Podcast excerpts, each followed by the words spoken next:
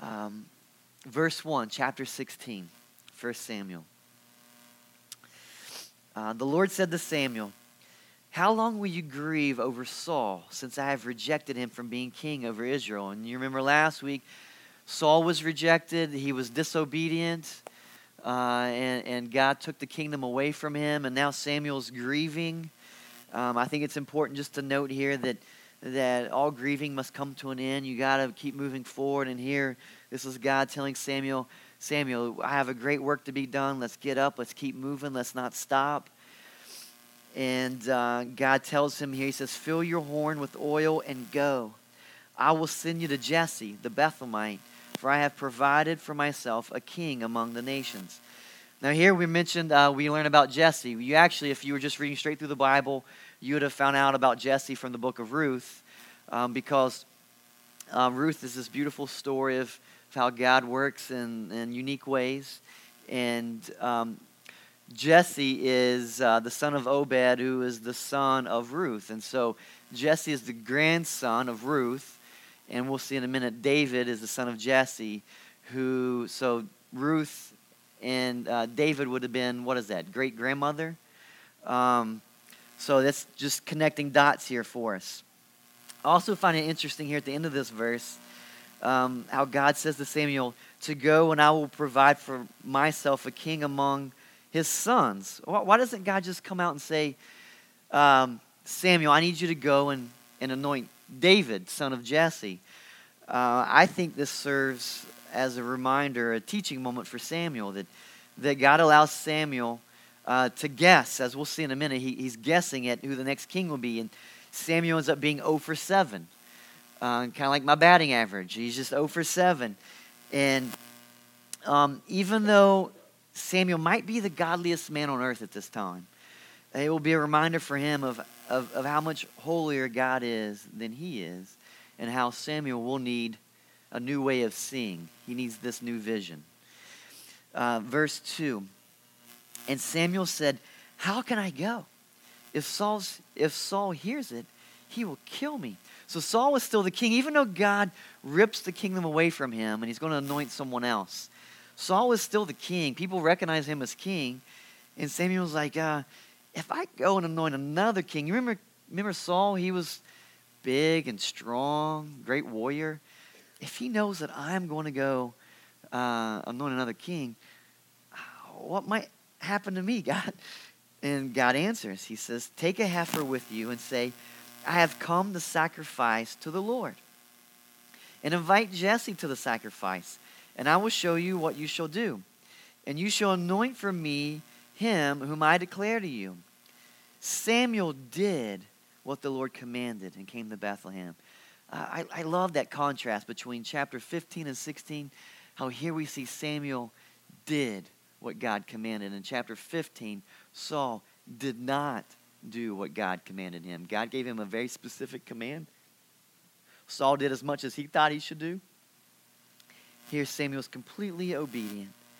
The elders of the city came to meet him, trembling and saying, Do you come peaceably? Now, if we'd have kept, um, kept through reading, like we didn't finish all of chapter 15 last week, but I just wonder, you know, the elders here, they're afraid of Samuel. Why were they so afraid? It could have been that word got back to them of what Samuel did at the end of chapter 15. You remember uh, God told Saul to, to wipe out, to destroy the Amalekites. And um, Saul didn't do it. He kept the king. Remember that? King Agag. At the end of chapter 15, verse 33, uh, it says that Samuel took King Agag and hacked him into pieces. So I don't know if word had gotten back and the elders go, oh, here comes Samuel to visit us. Like, we are so afraid. And, you know, do you come peaceably? And in verse 5, Samuel says, peaceably. And you can imagine the exhale of the elders just, okay, we're, we're good with him. He says, I have come to sacrifice to the Lord. Consecrate yourself and come with me to the sacrifice. And consecrate Jesse and his sons and in and invited them to the sacrifice. When they came, he looked on Eliab and thought, Surely the Lord's anointed is before him. Now, why did Samuel say this? Samuel looked at this guy and he looked like a king.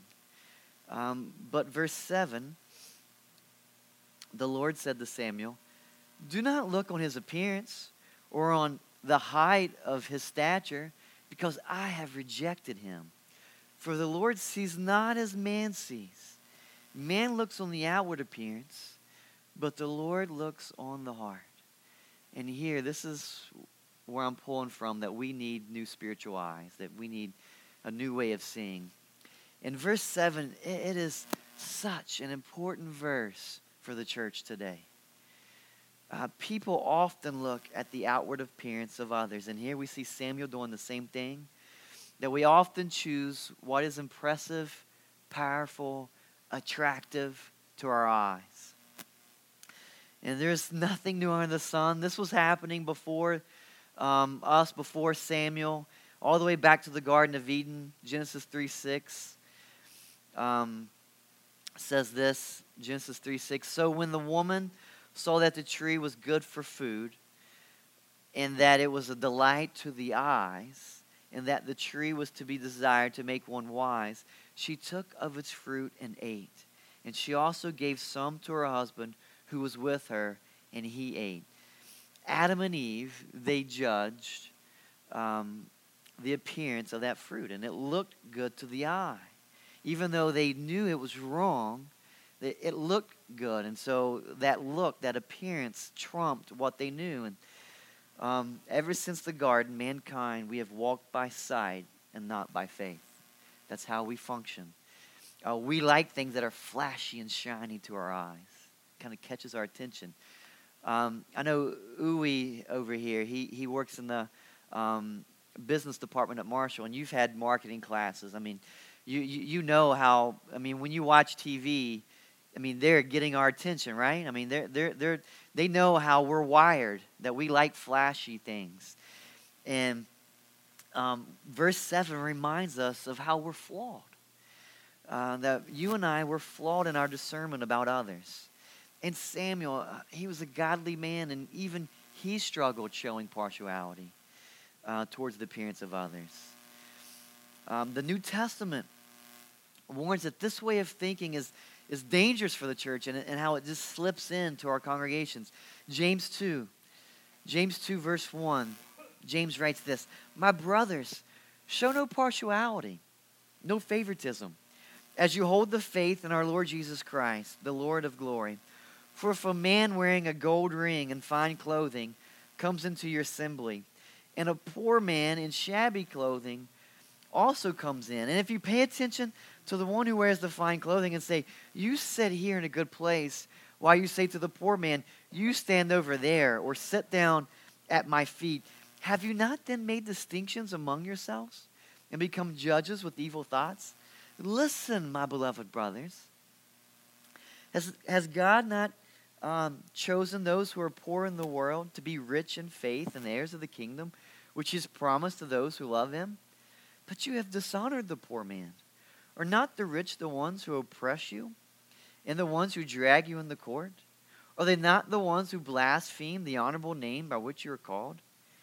If you really f- fulfill the world law according to the scripture, you shall love, love your neighbor as yourself, you are doing well. But if you show partiality, you are committing sin and are convicted by the law as transgressors. Forever keeps the whole law but fails at one point has become guilty or accountable of it all. Uh, this verse just screams our need for the gospel. Uh, and we'll, we'll spend some time in, in verse 10 a minute. But I, I know of church plants who strategically place uh, their church plan, the location, in uh, wealthy neighborhoods. And don't get me wrong, rich people need, need Christ. Uh, they need Jesus too. But that was not the heart of these church plants. It was, let's go around the rich people because they will be the ones who can, it'll be quicker for us to support our budget. Um, you know, planning near a college campus, it's a little trickier. Uh, you know, how, you know, college students, you're, you're really not, you know, keeping the budget going here at MCF. Uh, and, and, you know, I'm thankful that you guys give. I remember when I was in college, I worked on I worked at Kroger on First Street, um, uh, First Street, was at West and Seventh, and I made about seventy dollars a week, and I would give seven dollars to First Baptist Kenova. That was, but you know that that wasn't keeping the lights on at Kenova. Um, but um, there are church plants that strategically do that. Um, I was at a church recently, and everyone looked exactly the same. They were all just real pretty and thin, North Face jackets, coffee in their hand. And we're not talking about, you know, this wasn't Simi Valley, California. Um, this was a context very similar to Huntington, West Virginia, but everybody looked exactly the same. And uh, one of the one of the leaders at this church actually uh, he actually said to me that that he fired a girl from the church because she was quote unquote weird. That's, that's why he he fired her. Um, she wasn't like the rest. And uh, I just thought, man, I pray that we will never be the cool church. You know, I don't want to be that. I, want to be the church that has a heart for Christ, that no matter what you look like, whatever background you come from, um, that you feel welcomed here at MCF. I think Huntington's this, Huntington's, it's a strange place, right? It's like this socioeconomic melting pot where on one block you can have a million dollar house, and then two blocks over, it's just uh, projects, drugs right there. I mean, I, it's just amazing. And I, I honestly think that our church should reflect that. That, that we should have the poorest people who are maybe on government aid, and then we have wealthy people um, who the government take a lot from. And so you have both sides. Uh, you have both sides here at MCF. Uh, last week we looked at how Saul was about 95% obedient. And I shared how God does not desire partial obedience, He, des- he desires total surrender. That partial obedience is complete disobedience what this James passage is saying here is that is that sometimes we'll, sometimes people will justify these little sins. Uh, that's what he's getting to, like verse 8, 9, and 10. Um, where, where you might think, well, I, you know, I, have done all these things, and yet, you know, I may show partiality or I may judge others, but at least I'm not murdering anyone. Uh, and James says that whoever keeps the whole law but fails in one point has become accountable or guilty of all of it. And it just shows you our, our, our, need for Christ to come and die for us. That, that, man, we can be really good. You can be 99% good and 100% lost. And that's what James is trying to communicate to us. That, that man, our hearts are born wicked. I had the privilege uh, this past, uh, see, when was it? Thursday night. I have been sick, so I, have not been able to do this until now, but I, I got to meet baby Caroline. That's Caleb and Meg's uh, new baby, who is, I think, about four weeks, maybe, something like that. And I got to meet Caroline. She's so beautiful. And I look at her, I'm like, oh, she's so sweet and innocent. But her heart is, is lost. It's, it's, it, she'll, Caleb and Meg will find out very soon that, that her heart needs uh, uh, God's regenerate grace and mercy. And, and uh, it's amazing how fast it happens that we're all broken and distorted. And um, that we often judge by appearance, by the outward. And, and that's just one of many sins that we've committed.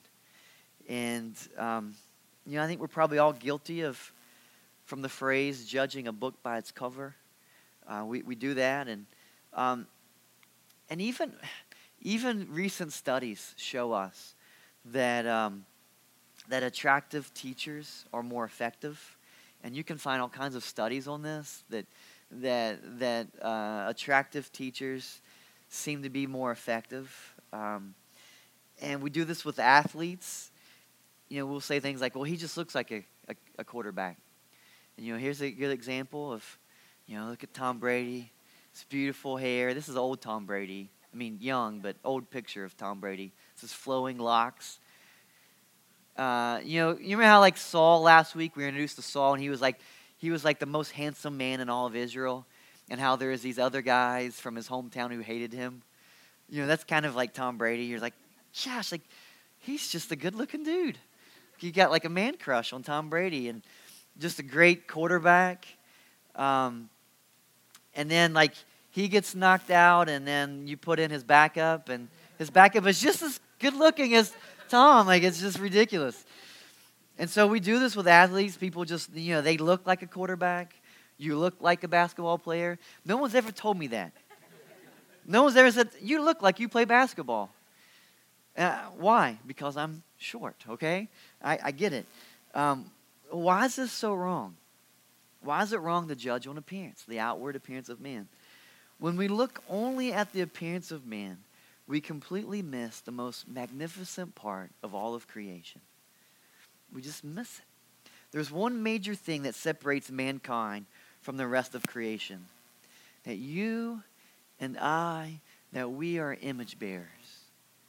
That's what separates us from the rest of creation, is that the image of God is resting upon mankind.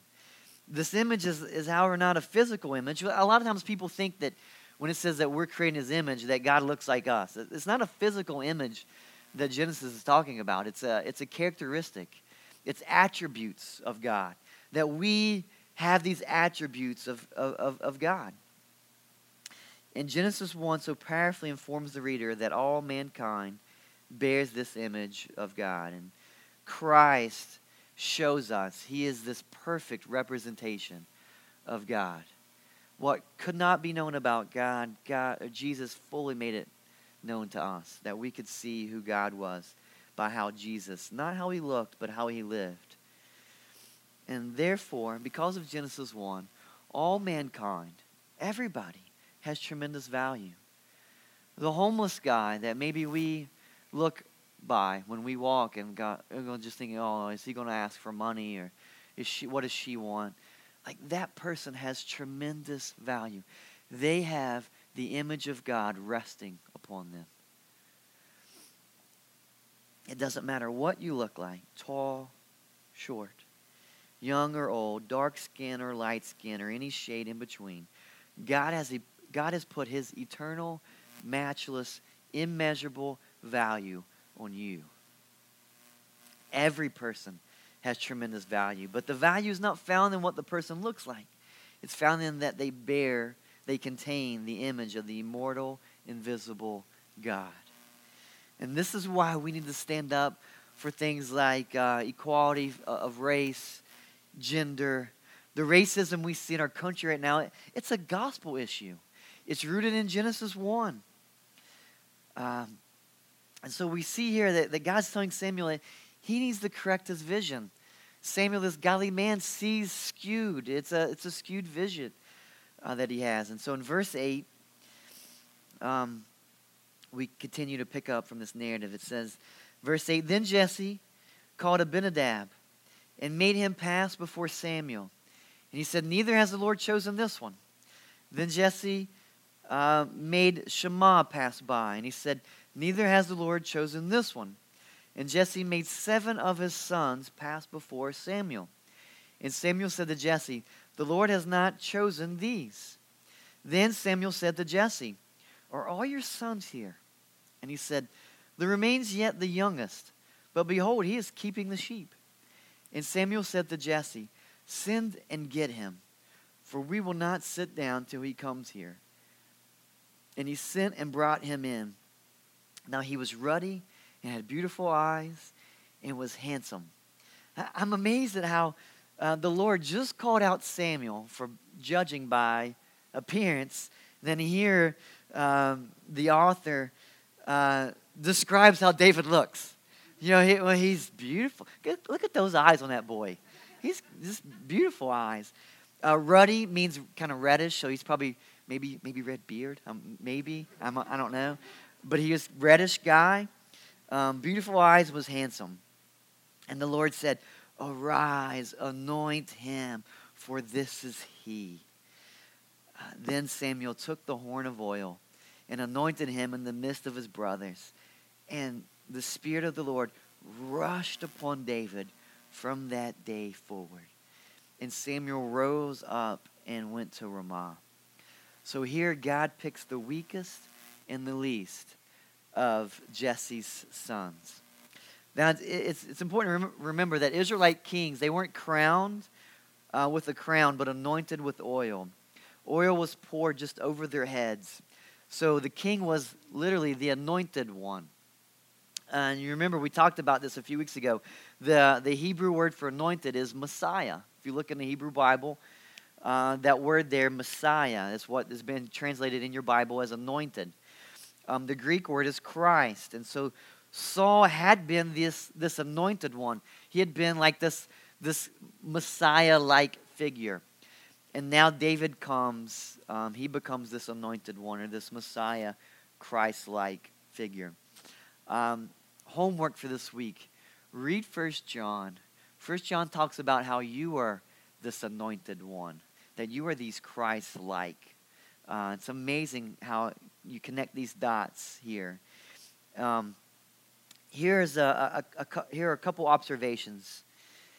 Uh, notice how David was not out promoting himself. When we come to David in the story, where was he?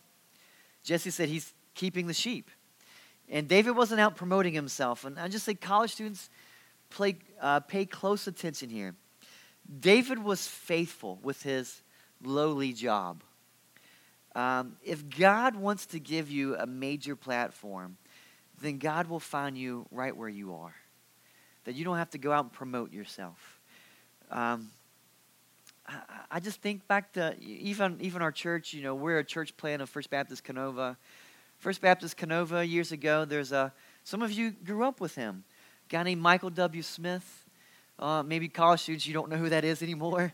But uh, to those of us who are maybe 30 and older, he's like the David Crowder, the um, Chris Tomlin. I don't know who who's today. Rend Collective. I don't know anymore.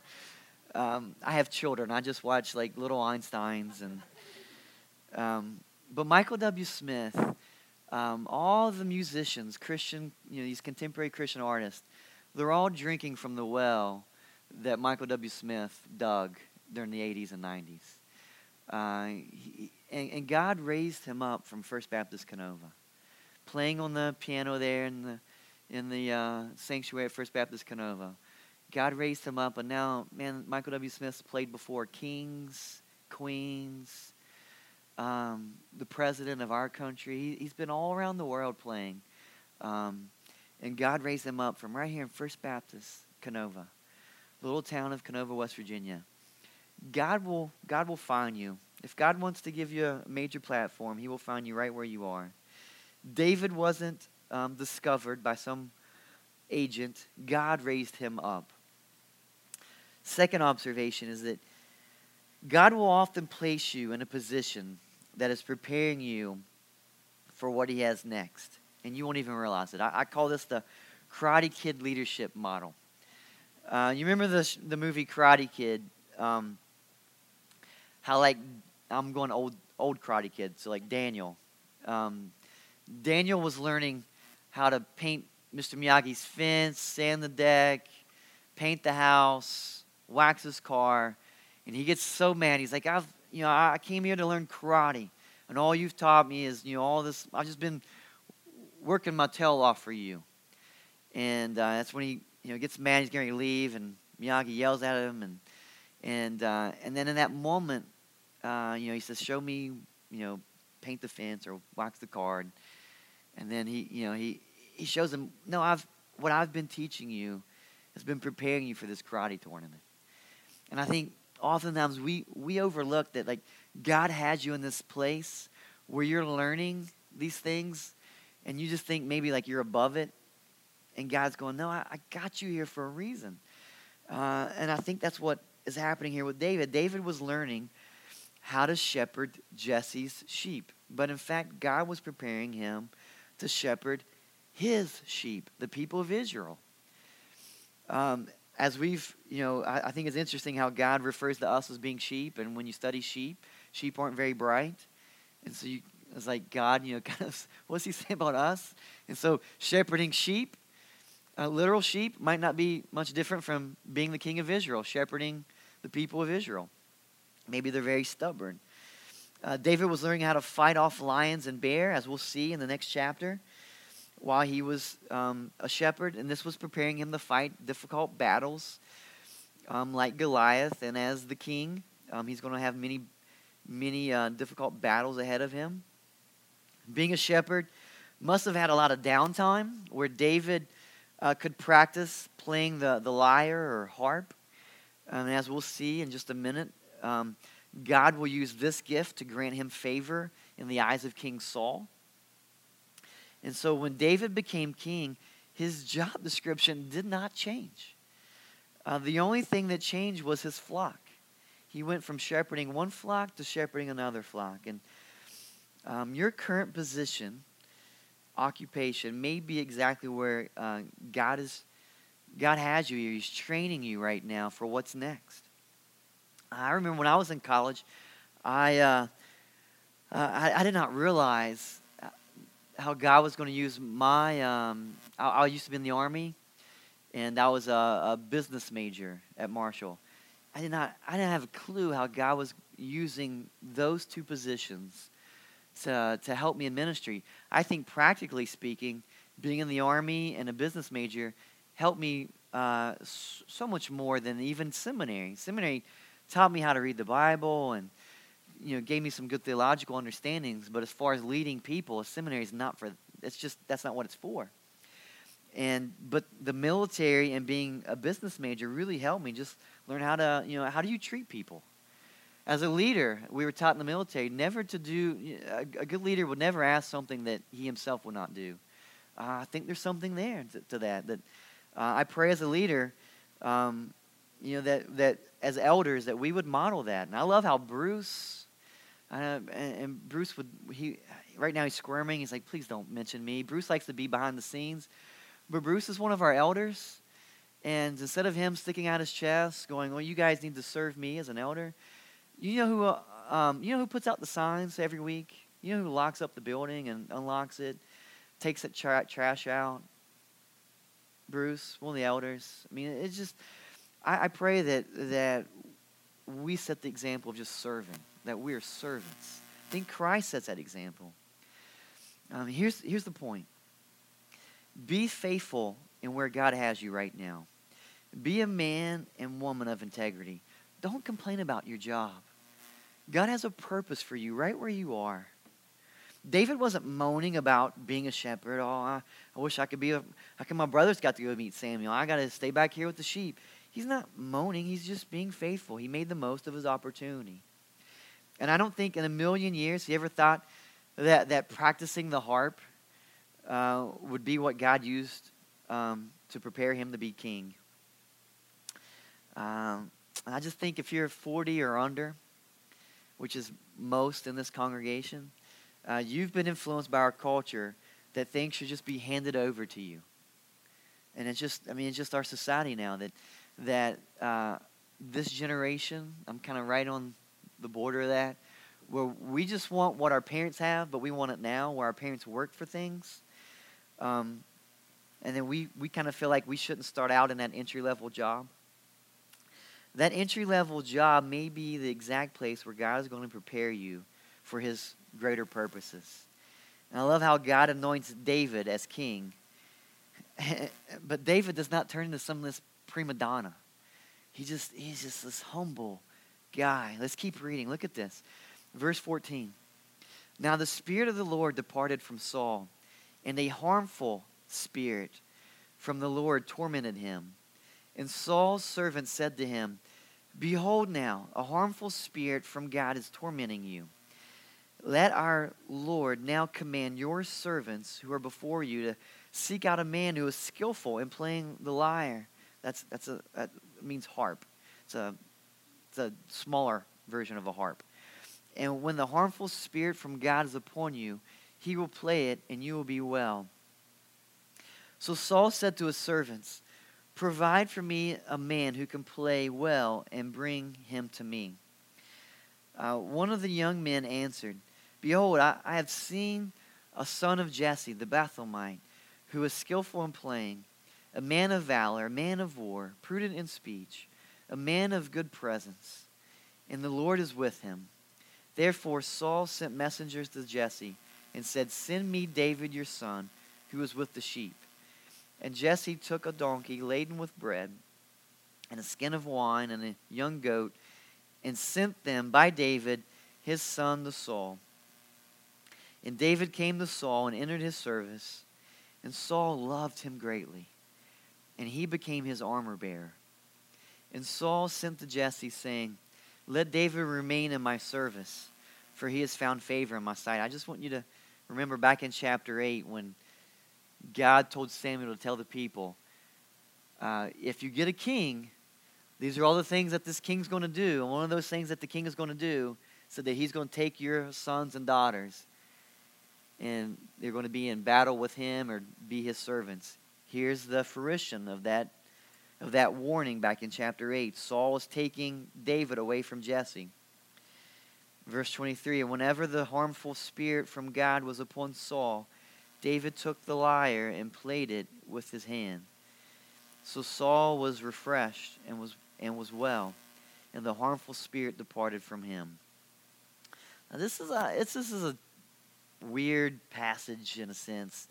Um, verse 14 can be difficult to read. Um, most translations render this word, this Hebrew word, uh, ra.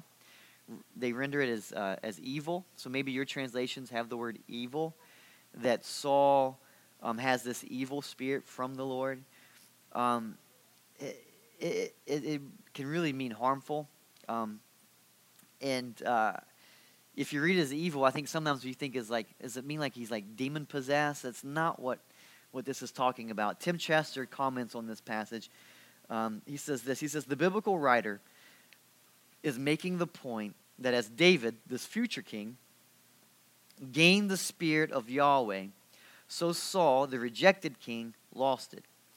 And God so controlled events that Saul's loss led him to need music and Saul's own attendant led him to David. In that sense, Saul's evil spirit, his anxious state of mind, was under God's control. And so in the New Testament, when you see this, the Spirit, the Spirit came upon people to equip them for a specific task, like to rule, to prophesy, or to build. It was task oriented.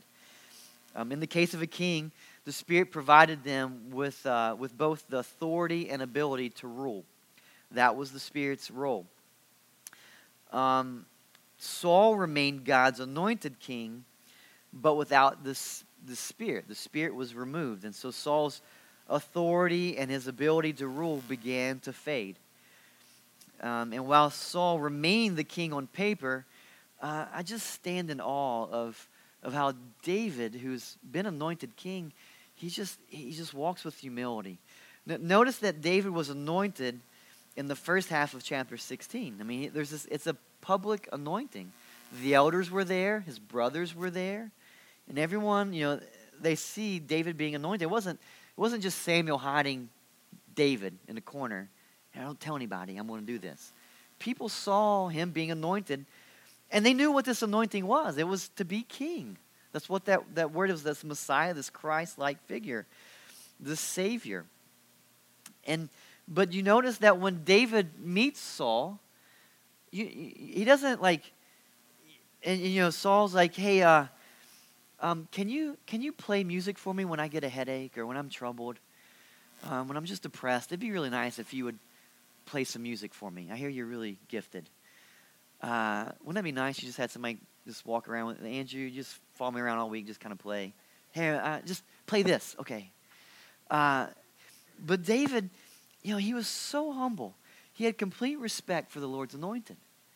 That even though, like, he knew that he was going to be the king, that Saul was still, and, and David will refer to Saul as the anointed. How can I go against the Lord's anointed? That's how he'll refer to him later. Um, but notice he doesn't go to Saul like when Saul says, Hey, will you play music for me? David's not like, Hey, you see this, this oil in my hair? Uh, you, uh, you ever wonder why this oil's in my hair, Saul? I'm the king now. You know, I, am the anointed one. Uh, you know, it doesn't say, uh, you know, you know that throne you're sitting on. You need to hop up, bub. That's that's mine. I'm the guy. Um, but man, you don't see that at all. David knew the true king was not the one with the cord, but the one with the Lord. That's what David knew. He knew that just being with the Lord, that was, that was sufficient for him. That was enough. He was so humble. He had complete respect for Saul. Um, and I think David points us to another humble shepherd king. Just as David was overlooked because of his outward appearance, because he was small and young, there was another king that was overlooked um, by his appearance. The prophet Isaiah writes about this man, this king that would be overlooked. Isaiah 53, verse 2. Says, For he grew up before him like a young plant, and like a root out of a dry ground. He had no form or majesty that we should look at him, and no beauty that we should desire him. He was despised and rejected by men, a man of sorrows, and acquainted with, with grief, and as one from whom men hide their faces. He was despised, and we esteemed him not. Now, who is Isaiah 53 talking about? You good Sunday school hands? Jesus. That's right, Jesus. Good job. Um, it seems that from Isaiah's depiction of Jesus, none of us would have probably picked him to be the guy. You know, he just didn't look like the quarterback. Uh, you know, who would follow him? This lowly man, this man of sorrow. Uh, Jesus may not have had the looks, but he had the heart of a true leader. And King David, he, he proved that he was, uh, he was a good shepherd because uh, he was willing to risk his life for the sheep. And so also King Jesus proves that he is the ultimate good shepherd because he lays down his life for the sheep. John 10 11 reminds us of this. I am the good shepherd. The good shepherd lays down his life for the sheep. As we move to the Lord's Supper this morning, I just want us to reflect on the truth of Jesus being this good shepherd. I mean, think about this. He is the king. I mean, he is the anointed one. You know, Saul and David and Solomon, and there'll be many other kings, hundreds of kings in Israel's history. This is the king. This is the Messiah, the Christ.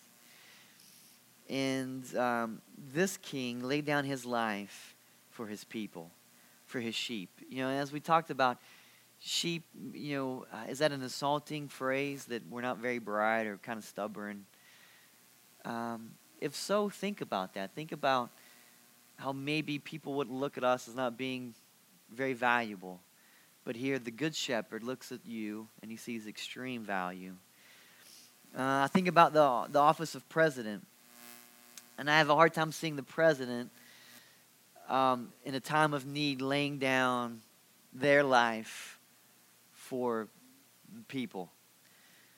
Um, but the ultimate king looked at you as being so valuable that he didn't run and hide in his little shelter, but he went and experienced death so that you could experience life.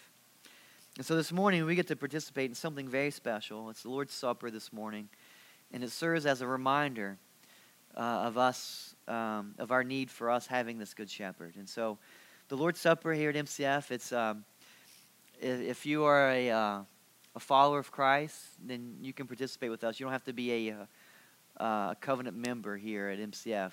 As long as you're a follower of Christ, um, you would identify as being a Christian. You're welcome to to um, to take communion with us this morning.